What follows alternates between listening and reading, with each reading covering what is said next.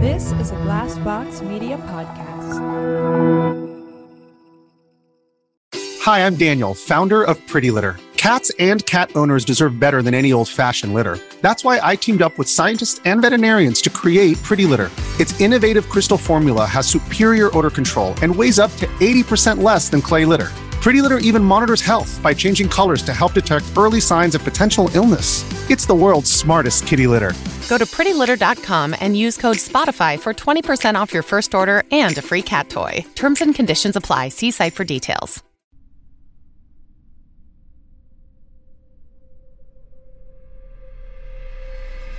Not wanting to release because how would it look? The 80 year old walking out on a cane. And therefore, the alternative is dying behind prison walls where nobody sees it.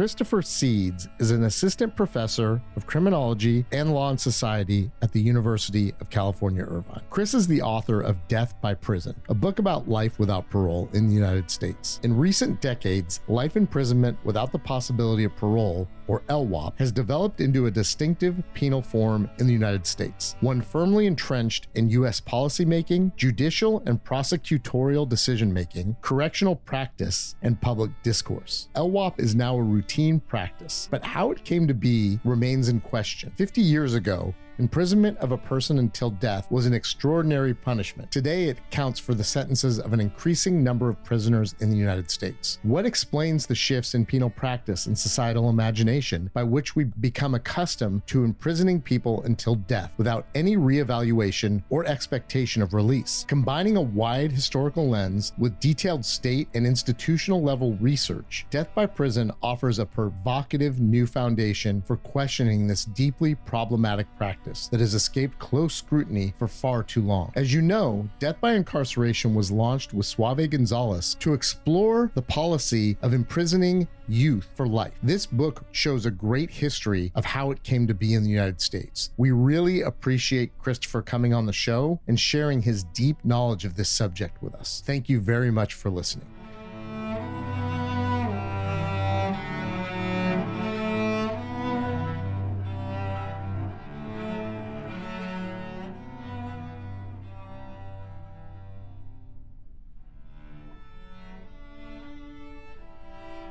Welcome to Death by Incarceration, Chris. Well, thanks. Thanks first of all for inviting me. It's a pleasure to be here. I am an assistant professor at the University of California, Irvine now, and much of my research focuses on life sentencing. But I got here originally through being a lawyer, and I was a, a capital defense attorney for over a decade before I went back to to get a PhD in sociology. So I've got a lot of work and practice in the South and also New York State doing death penalty work. And it's kind of from there that my interest broadened to mass incarceration and specifically to life sentencing.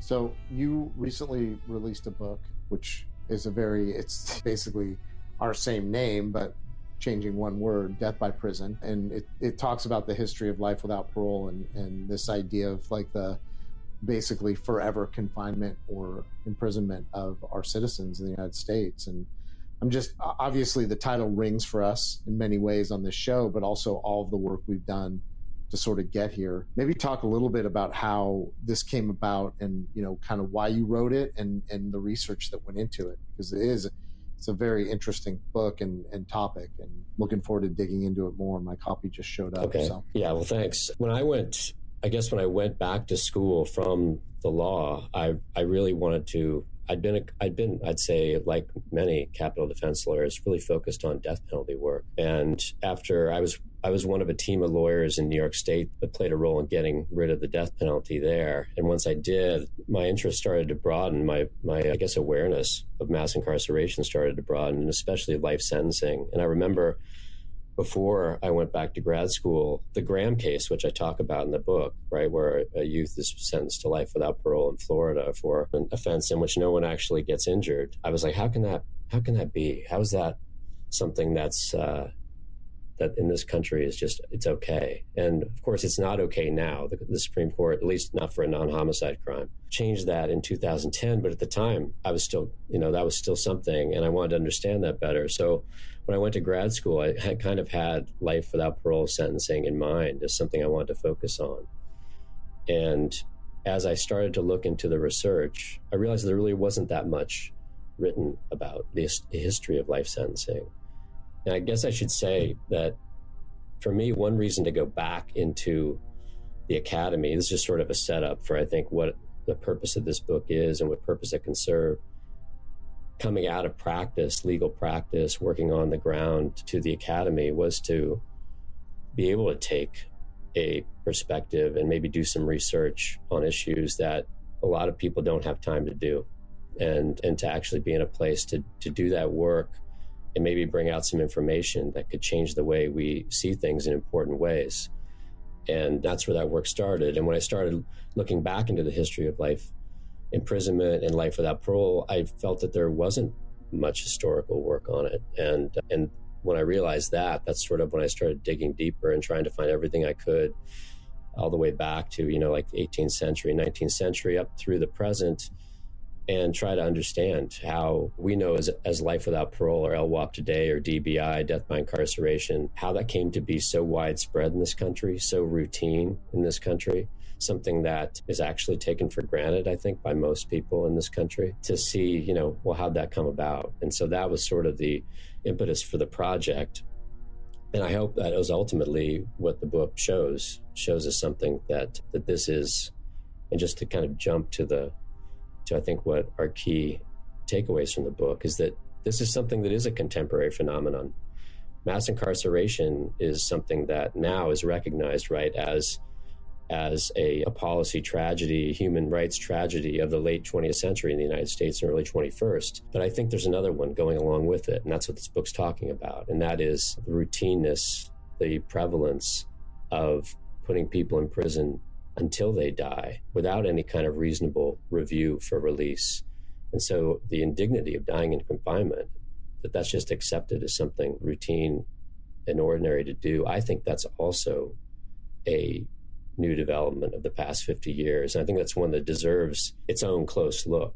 And one reason I say that is if you look at, at a lot of sentencing reform initiatives of the past, you know, say the early 21st century, pre Trump, there was a number of bipartisan reform initiatives that were actually quite successful in many ways, but they were also quite bifurcated. They were focused really on lower level offenses, and at times they also used harsher sentencing, including life sentences, including death in prison sentencing for people who commit serious and violent crimes as a sort of, you know, say, let's save prison for the people who really need to be there and even up the up the ante on the sentencing for them. So I think that to me, that's a good example of how mass incarceration and death by prison are actually they're related, but they're also distinct.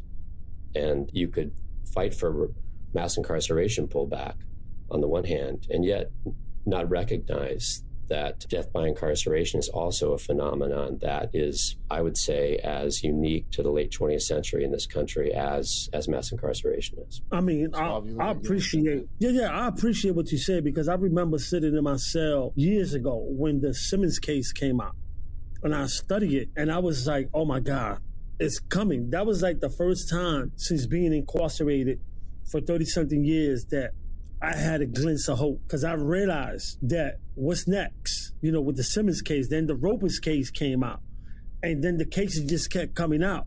However, my question to you is this as a professor that study this issue in a real deep fashion, do you think the United States has an infatuation with locking up juveniles for life? I think I mean I think the infatuation with locking up people for life is so is such in this country, or I don't even know what's infatuation is the word that I would use, but I would say acceptance. I would say um, a disregard for for reconsidering people is such that it extends to juveniles, it extends to youth, and I mean we are the only country in the world that has done sentencing for juveniles the way we have in recent years. So I think you can point to that, and that that in itself says there's something you know unique about this country but one thing i hope to do with this work and this research and I, I'm, I'm not alone in this there's many people nationwide that are arguing challenging life without parole sentencing death by prison sentencing is it shouldn't be for it can't be for juveniles but it really shouldn't be for anyone. Are you familiar with the lawsuit that the lifers in pennsylvania currently have going on about life without parole. Yeah, you want to say more about that, Suave? Well, I don't know too much of it. I just know that the lifers in Pennsylvania, that SCI Phoenix just filed a lawsuit challenging life without parole. I haven't read the lawsuit, so I can't really speak on it. But I do know that Pennsylvania has at least 5,100 prisoners serving life without parole. Many of them I know because there was a house at SCI for, and many of them are over the age today, a 60. So I'm wondering, do you believe that elders deserve a second chance? And if so, like at what age should these brothers and sisters be considered for parole if parole is passed? Yeah, I mean, well, I mean, I personally, yes, of course, absolutely. I mean, a lot of my work is is directed. I think as a lot of academics' work is towards trying to understand phenomenon situations that maybe we don't agree with and try to present information that can be used in turn to to help remedy those situations. And yeah absolutely. I think everybody should have a review for release. And that goes i think there should be a period like the sentencing project position is there should be a review for release for everyone after 20 years at most. And i think there should be a review for release for everyone and I don't think, I think there should be a, review for release again when people get older. And uh, I'm doing research now on, on elderly dying in prison. And I think there should be very careful review before anyone dies in prison of their case. And I mean, things have gotten a bit better on that front with compassionate release, but the age at which it happens, I mean, these are these are tricky issues. But what I want to do with this book, and what I'm hoping to do and changing in kind of animating this conversation around death in prison is to really change the principle that's even behind, you know, let's get us to re- start rethinking the fact that we're even thinking about putting people away until they die without reconsidering whether they should be released. So that, you know, some of these more specific questions about, well, what age should they be considered at? That's actually a question ideally we wouldn't even get to, right? And I understand that's a really important policy question and one that on the ground matters a lot. But this book's sort of approach and this academic situation I'm in, I hope is kind of allowing a to take even one step back and say, wait a minute, this whole enterprise of putting people to death by prison should should be one that's that's questioned, not just, you know, the nuts and bolts of when we do it. Well, I mean, the fact of the matter is that, you know, looking at states that have abolished the death penalty, you would think morally and from a legal standpoint that it would follow suit, that they would start abolishing life without parole, you know, because really it's the same thing. And many times people that are sentenced to die via execution end up, because of all of the different appeals and kind of how that process goes, they end up dying in prison anyway you know, before they get to their execution date. And so what the state is doing is sort of a bait and switch, right? It's like, well, you know, we don't believe in in actually the state executing them, but we're going to go ahead and just let them, you know, die in prison. And I think changing the paradigm around the thought process of, you know, the, especially the 90s crime bill and this idea of just like over sentencing, over incarceration, you know, and really letting some of the newer studies go, especially around brain science, come into play on this because uh, like for example I talked to a couple of guys in Kansas pretty regularly, and they're both one of them's in his 70s, one of them's in his 60s, and they've been both of them been in prison. One of them's been in prison for 53 years. And what is he going to do in his? He by the time he gets out, he'll be you know almost 80 years old. What is he going to do at this point? Is he going to go out and like kill a bunch of people? Like, I mean, let's just be real about it. No. you know, even if he could, would he? No. I mean, it's just the the idea of like people being warehoused away until the day they die is it's when we talk about cruel and unusual punishment i don't understand how that just doesn't straight fall under that category. Right.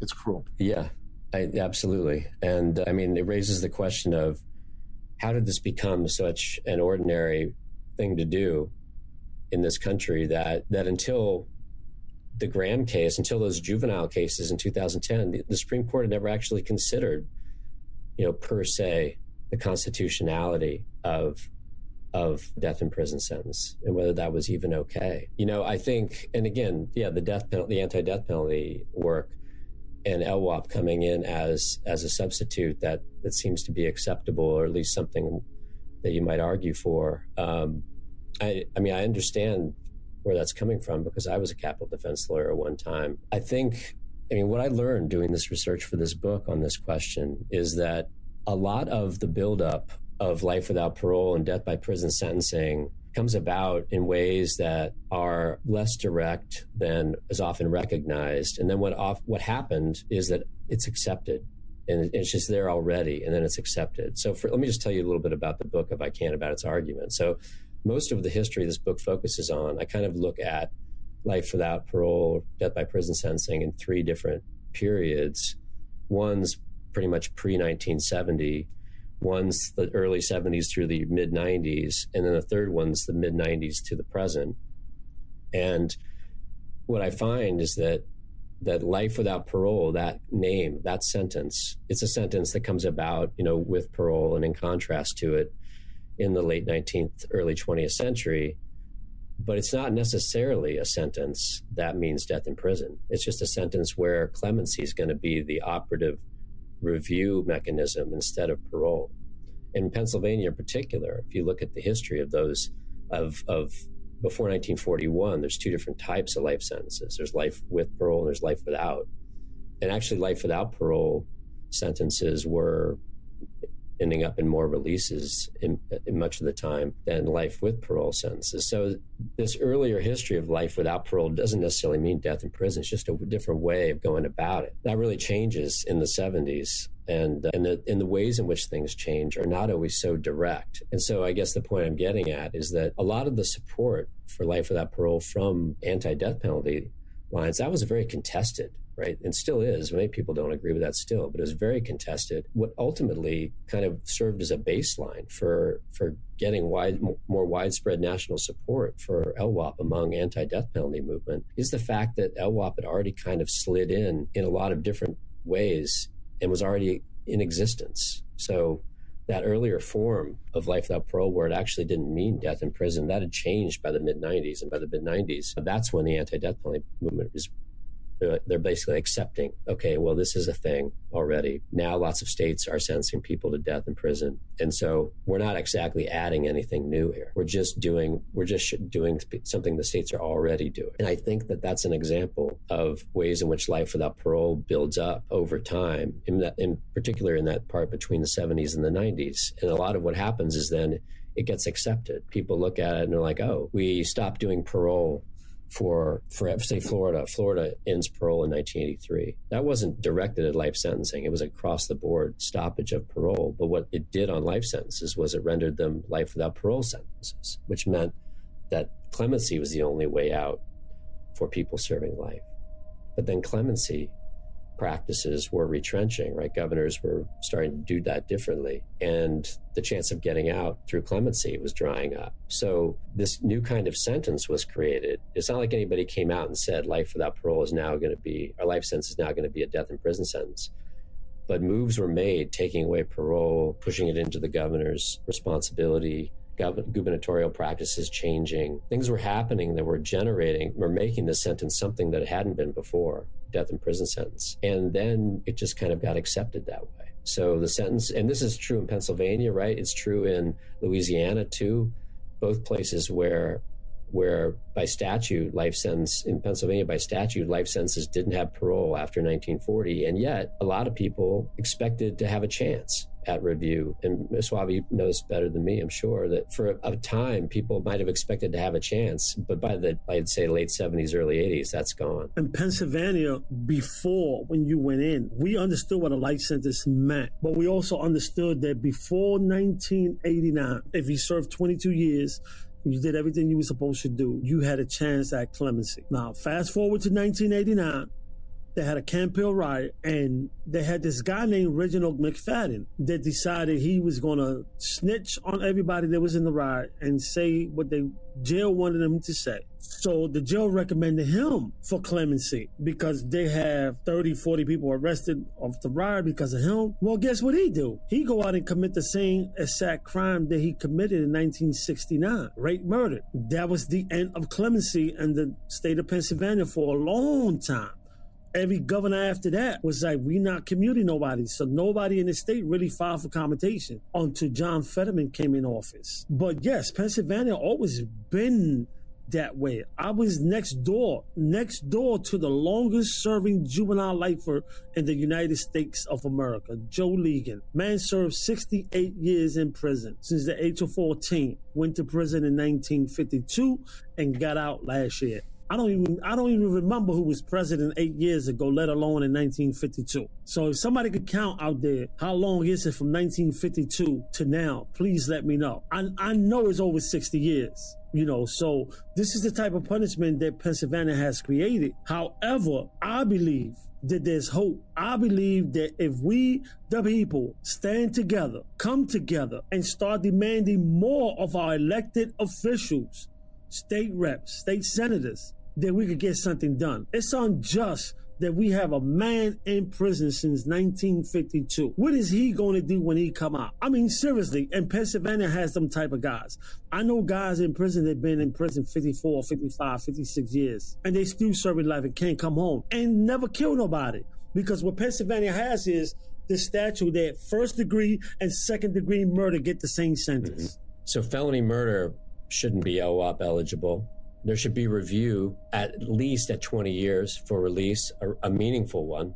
And there should be a presumption that no one's going to die in prison and that reviews for people who are older are going to take that into account that that prisons aren't places for older people and people who have served especially long times in prison like right all the I, i'm coming from an academic perspective here so i can throw in the academic research on on dangerousness, if you want to use that term. People who age out of out of crime in prison, who get older and mature and are mentors to other people, right? Lifers. The research on that is is clear that they don't pose a threat and can be released, right? So it's not like there's a there's like some kind of lack of clarity about you know whether the older folks that you're talking about, Suave, are are posing a high risk. It's just that the policy is not following what we know.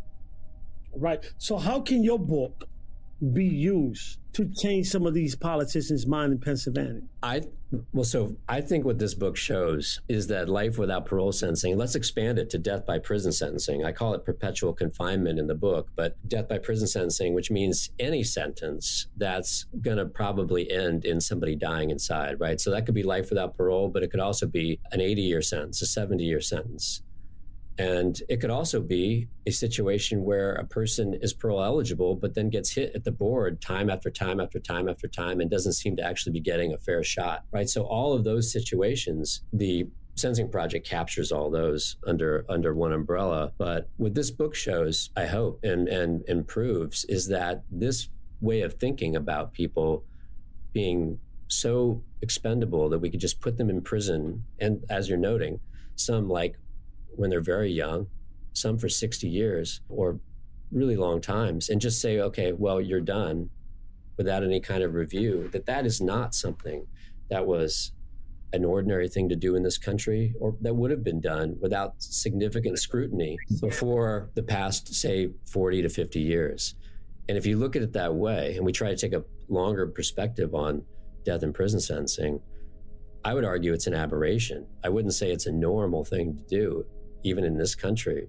And I would say that once we recognize that from the history, that this really came about just recently, and once we're aware that it's that it's not something to be taken for granted and should be looked at carefully, then maybe people will start looking at it more carefully. And to add on to that, I want to make the point that much of the development of, of life without parole, as I said before, was kind of indirect.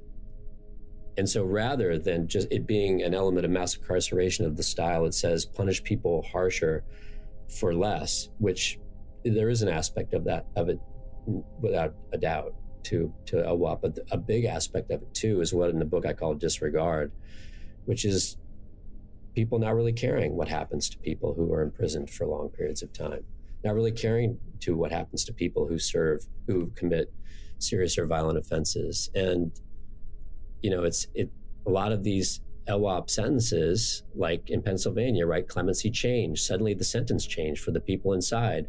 What what did what did Pennsylvania do in response to that? They just let it be, right? And Pennsylvania is not alone. Same in other states. LWOP, the nature of a life without parole sentence changed from having a chance, like you mentioned, after 22 years or so, to not having really any reasonable chance. And that just kind of was accepted as though that was the way it was. That level, that, that acceptance, you know, I think this book really shows is part of the problem that we need to recognize that this is a human rights issue. This is a phenomenon that's related to mass incarceration, but it's also a distinct one.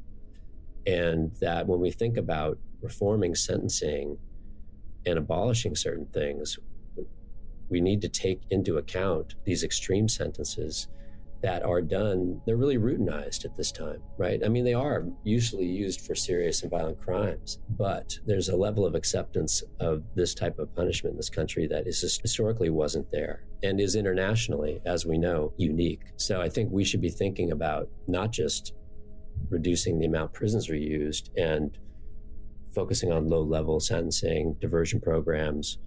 We need to be thinking just as much about the sentences that are given to people who commit serious and violent offenses and and reflect on how we do that. If I could just add one more thing on that, there's an historical aspect to to this disregard in the United States, this kind of overlooking, I think, of how of how we punish people for long periods of time. And if you don't mind, I could just go into that for a second because I do think it's important.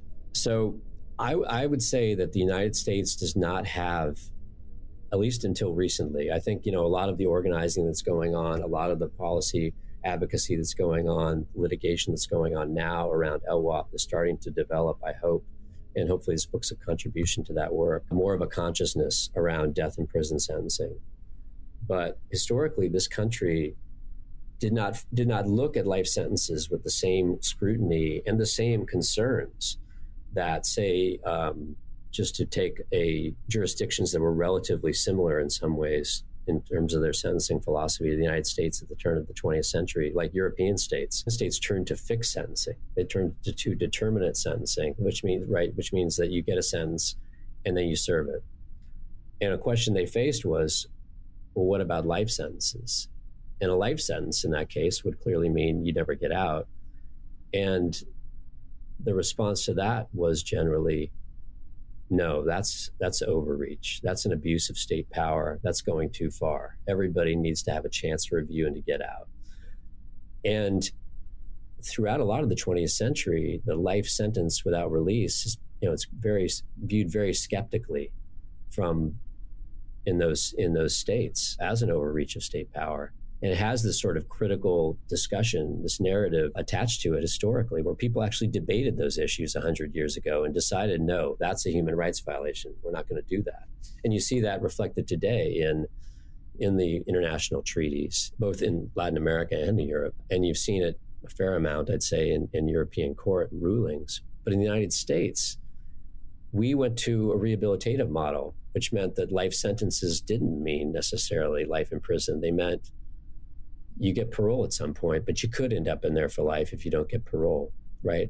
And so these conversations about death in prison kind of got pushed to the side because the issue became, oh, well, did that person earn parole? Do they deserve to get out? That became the question that what people wanted to focus on. And the possibility that they actually could end up dying inside and never get out became secondary. And I think so this country never developed a critical tradition of of really inspecting the the cruelty, the indignity of putting people in prison until death. And I hope that we're we're inching closer to that kind of national conversation now. I mean, there's a long way to go, but I think one thing the book shows on that front is that we've lacked that conversation, and it's been to our detriment in in trying to address these issues. So, so do you think that the United States should have applied the same rule that they applied to the juveniles to all lifers across the border? I'm 17 today and turn 18 tomorrow morning. What's the difference? You know, there is no difference. So I think, I think, and I'm grateful to all the justice in the United States Supreme Court that ruled because I was able to get out. But I also believe that that rule should apply to all lifers. Life without parole in the United States of America is unconstitutional. It's, it's, it's inhumane. It, it, it, you can't tell me that putting somebody in jail for the rest of their life will deter the crime in your neighborhood because it's not. It's not. They told me, the person you're looking at, they told me you are mentally retarded with an IQ of a 56, couldn't read and write, that I was sentenced to life. I didn't even know what a life sentence meant to 10 years later when I learned how to read and write and finally understood it, right? That I was supposed to die in prison. And if it wasn't for this ruling in 2012, I probably would have died in prison. No matter how many degrees I earned, no matter how much I proved myself that I'm not the same person that was accused of committing a crime when I was 16, 17. They did not want to hear that. They did not want to hear that. You know, and I'm looking at my brothers and sisters in the penal system that are serving life, and I know many of these gentlemen. Many of these gentlemen showed me how to read and write. Many of these gentlemen showed me how to be a man in the prison system and not be a statistic of the prison system. You know, so I'm wondering if the United States Supreme Court should get involved one more time and say, you know what? LWOP is banned across the border. Give these brothers and sisters a chance to at least be reviewed by parole because that's not even guaranteed that they're going to come home. The only reason most juvenile lifers came home was because we was resentenced by the courts. Because if it was up to the parole board, we probably still be in jail dying. I mean, you said it, Suave. I think it's hard to imagine why we wouldn't give people a review to consider their release. Why? I mean, not just juveniles, but why anybody? Why just decide tens of thousands of people don't even deserve a review and uh, and just pay i mean i don't even have a finger my fingertips statistics on how much it costs to put somebody in prison for the for all their life but think about how much that costs. And think about how many people uh, like the sorts of folks you're talking about. You know your mentors that are still in there why are they still in there? How much money is being paid for that right it's a strange way to go about spending state dollars and what purpose is it really serving? You know those folks have been in there for crimes that were committed so long ago i mean there's i think there's i guess the upshot of, of, of a lot of what i want to say in this book is just a lack of reflection on this. There's a taken for grantedness to it. I mean a lot of right for being forgotten is sort of a aspect of serving the life sentence right? And so hearing from the voices of people who serve those sentences, like you, like a lot of the folks you've had on your show, like so many other people. That's, I mean, that's absolutely the most important thing, right? Is that people hear, people hear everyone talking about their experience, and it hopefully becomes more present in the minds of everyone. I mean, I think that it takes more.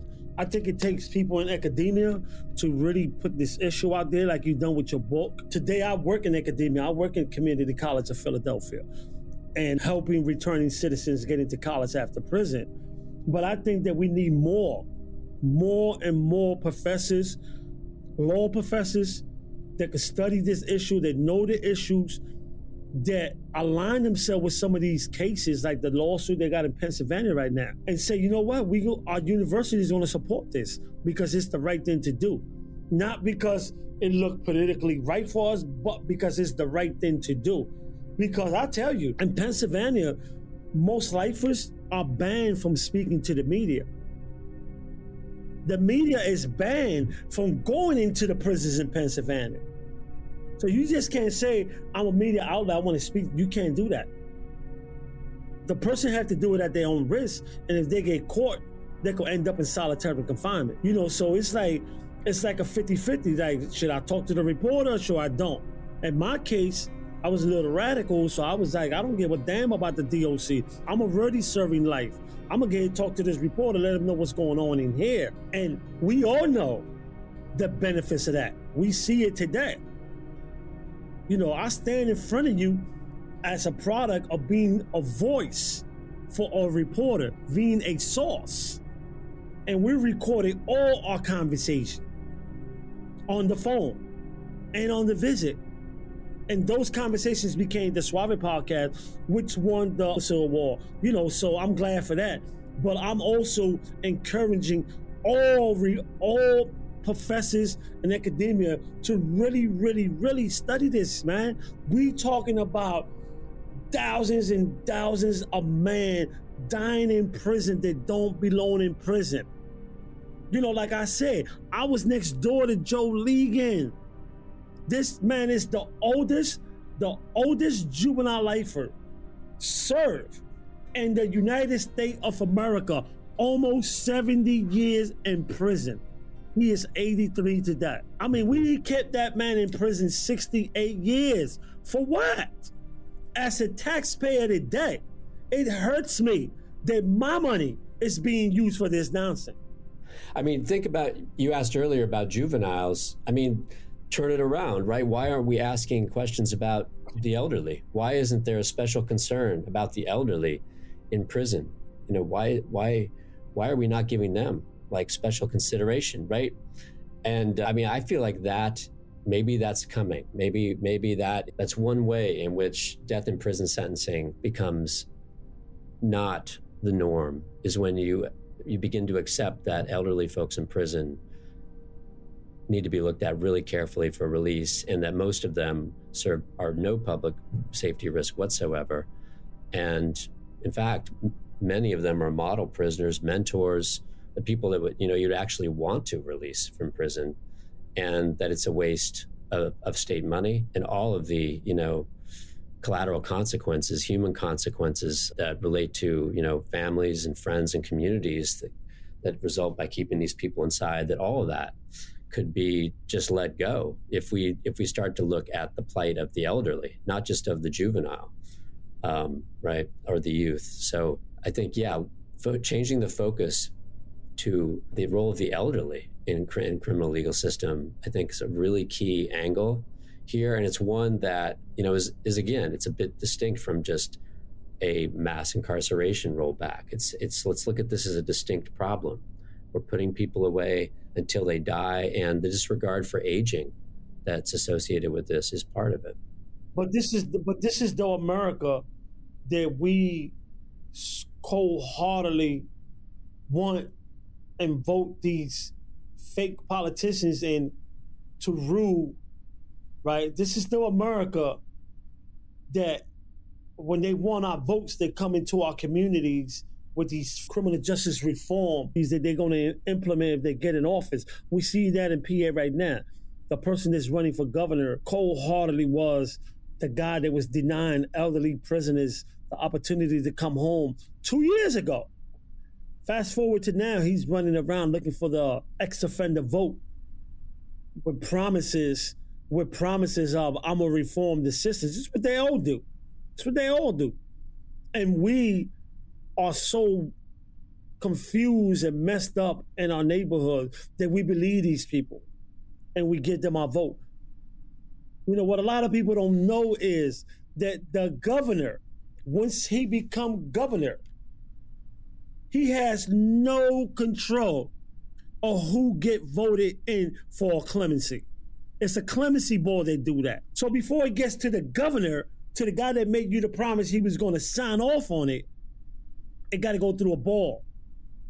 Four or five people that might not looked at it the way the governor promised you. That's what a lot of people don't understand. So I don't buy into these tricks that they politicians be offering our community because I've been there, done that.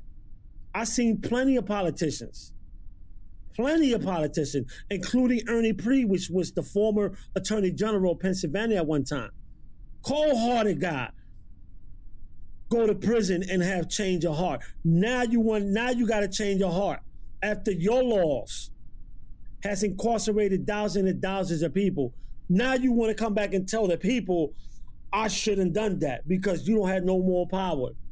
You know, I say to all these crook politicians that's been indicted that now had a change of heart, start identifying all the innocent people your office have prosecuted Mr. Seth Williams. I mean, let's start with that. I mean, you know, we talking about death by incarceration. We talking about keeping it 100, keeping it real. Well, we keeping it real. It's safe to say we're not letting elderly prisoners out.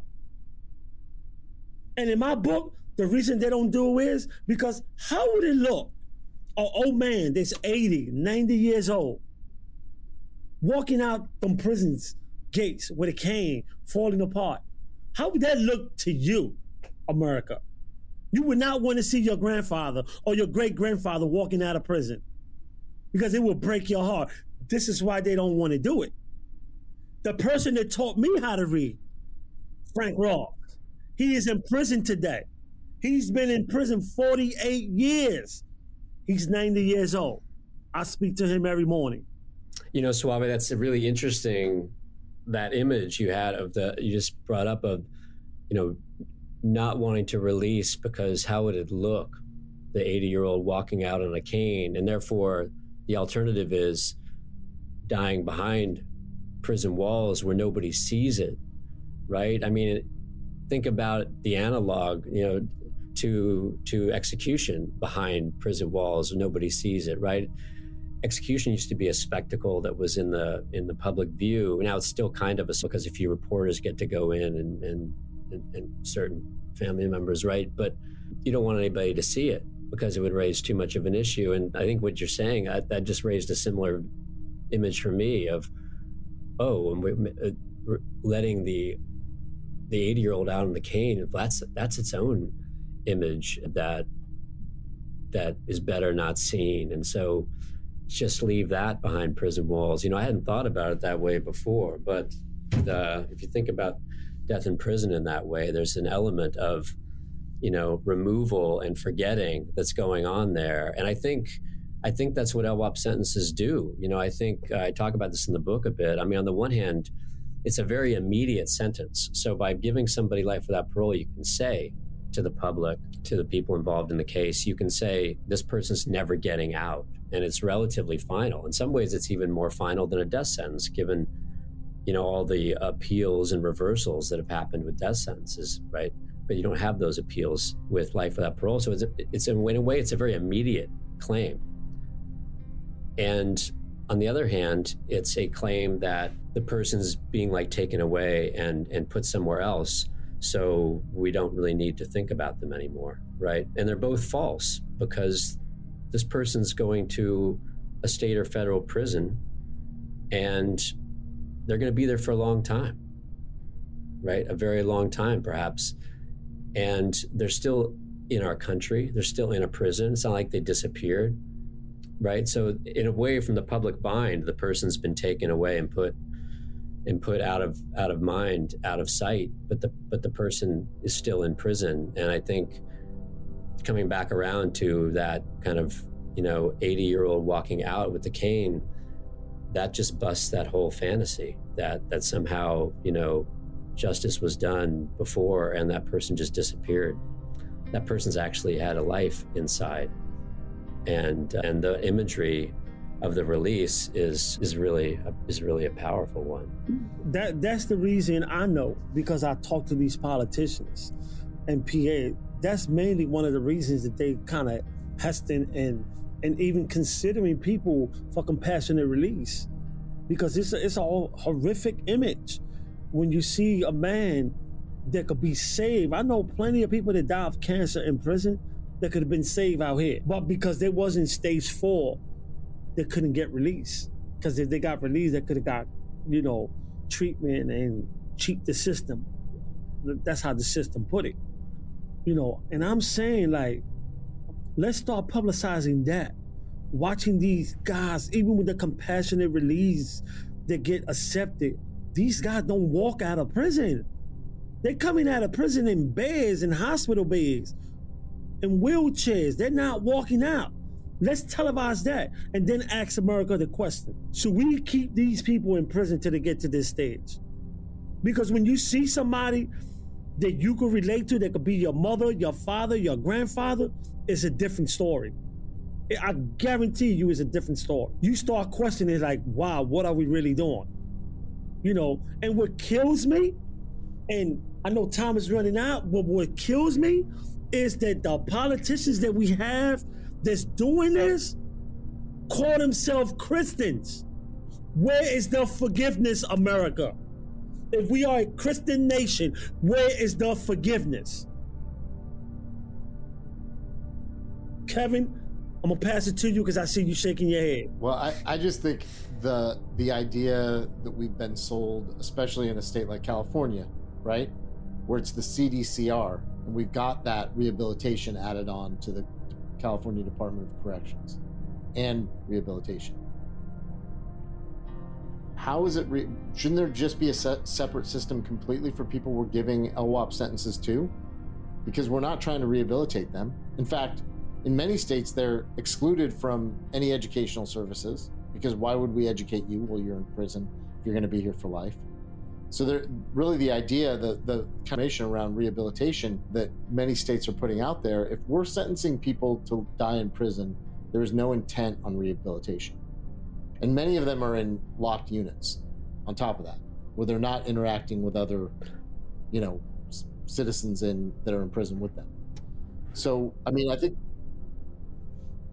I just want to point that out that we need to blow up that narrative as well. Yeah, I'm absolutely. So yeah, exactly. The what happens inside and the opportunities that people ser- serving LWOP have relative to people in prison is is really important too. And there should be no distinction. Like people serving life without parole sentences should have the same opportunities for programs and for you know release considerations and whatever other kind of opportunities there are. I think more work needs to be done on that. I think more research needs to be done on on rules and regulations and laws that limit people serving life without parole and their opportunities in prison. And you know, there have been some some there are some, some situations I can think of California in particular of one where where things are have opened up to people serving life without parole a little bit recently. But this needs to be, I agree with you, Kevin. I think it needs to be an issue that is taken on with the same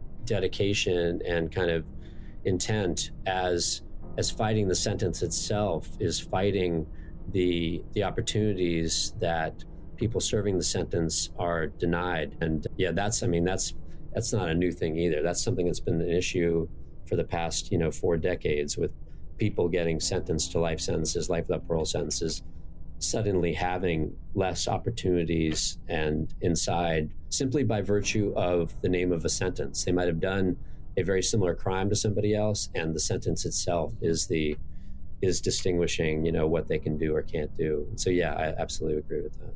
I mean, in Pennsylvania, lifers are not allowed to even participate in certificate programs, and really no programs. And only 10% of the population, of the lifers population, is allowed to go for the GED. So that's maybe two lifers for every two GED classes. So I had to sneak all my prison programs in. I can say that now, and you know, yeah. find a way to get a college course in there. That the jail, by the time the jail noticed, I was down there done with my degree from Villanova University. You know, but respecting the time, we want to thank you for coming on our show. You know, where can our audience pick up your book? you can pick it up pretty much anywhere online bookstores you know amazon all those places barnes and noble pretty much any local any bookstore online will have it and you can go to uc press and get it and you, you can get a kindle version of it too if getting it's a problem then i would say you know uh, we, I like to make it as accessible as possible. So it is an academic book, but I, I, I really hope that it's one that that people who aren't in academia will also be reading. And I'm you know, I'm going around later this fall to do some speaking engagements, and I'm not just doing those at universities. I'm also doing them in bookstores and you know community groups. So I hope that the message can get through there too. I hope that you consider coming to Pennsylvania, especially Philadelphia, where we got a large number of people serving LWOP. Um, we can make that happen for you. I could facilitate. I could get you in community college to come and discuss that issue if that's what you want to do. You are listening, ladies and gentlemen, to death by incarceration. And you know, if you heard it here first, you know it's official. Kevin McCracken and your host, Suave Gonzalez. Tune in next week. Tune in every week. We hope that you support this book. Go get it, send it to your loved one, because I guarantee you there's something in that book that will ignite that fire in your loved one to keep fighting and never give up because it's never over. They told me I was supposed to die in prison, and today I'm hosting this show. So if you heard it here first, you know it's official. You're listening to Death by Incarceration. We want to thank Chris Seeds again for coming on the show. His book, Death by Prison, is available at all online booksellers. Get a copy, read it, pass it on to somebody. It is a really, really important book. Thanks again for listening. Death by Incarceration is a production of DBI Media and Glassbox. We want to thank Jason Usry for his incredible editing and our team at DBI, Spencer Daniels, Charlotte West. Check us out on all the socials. We're easy to find as well as Patreon, Death by Incarceration. See you next week.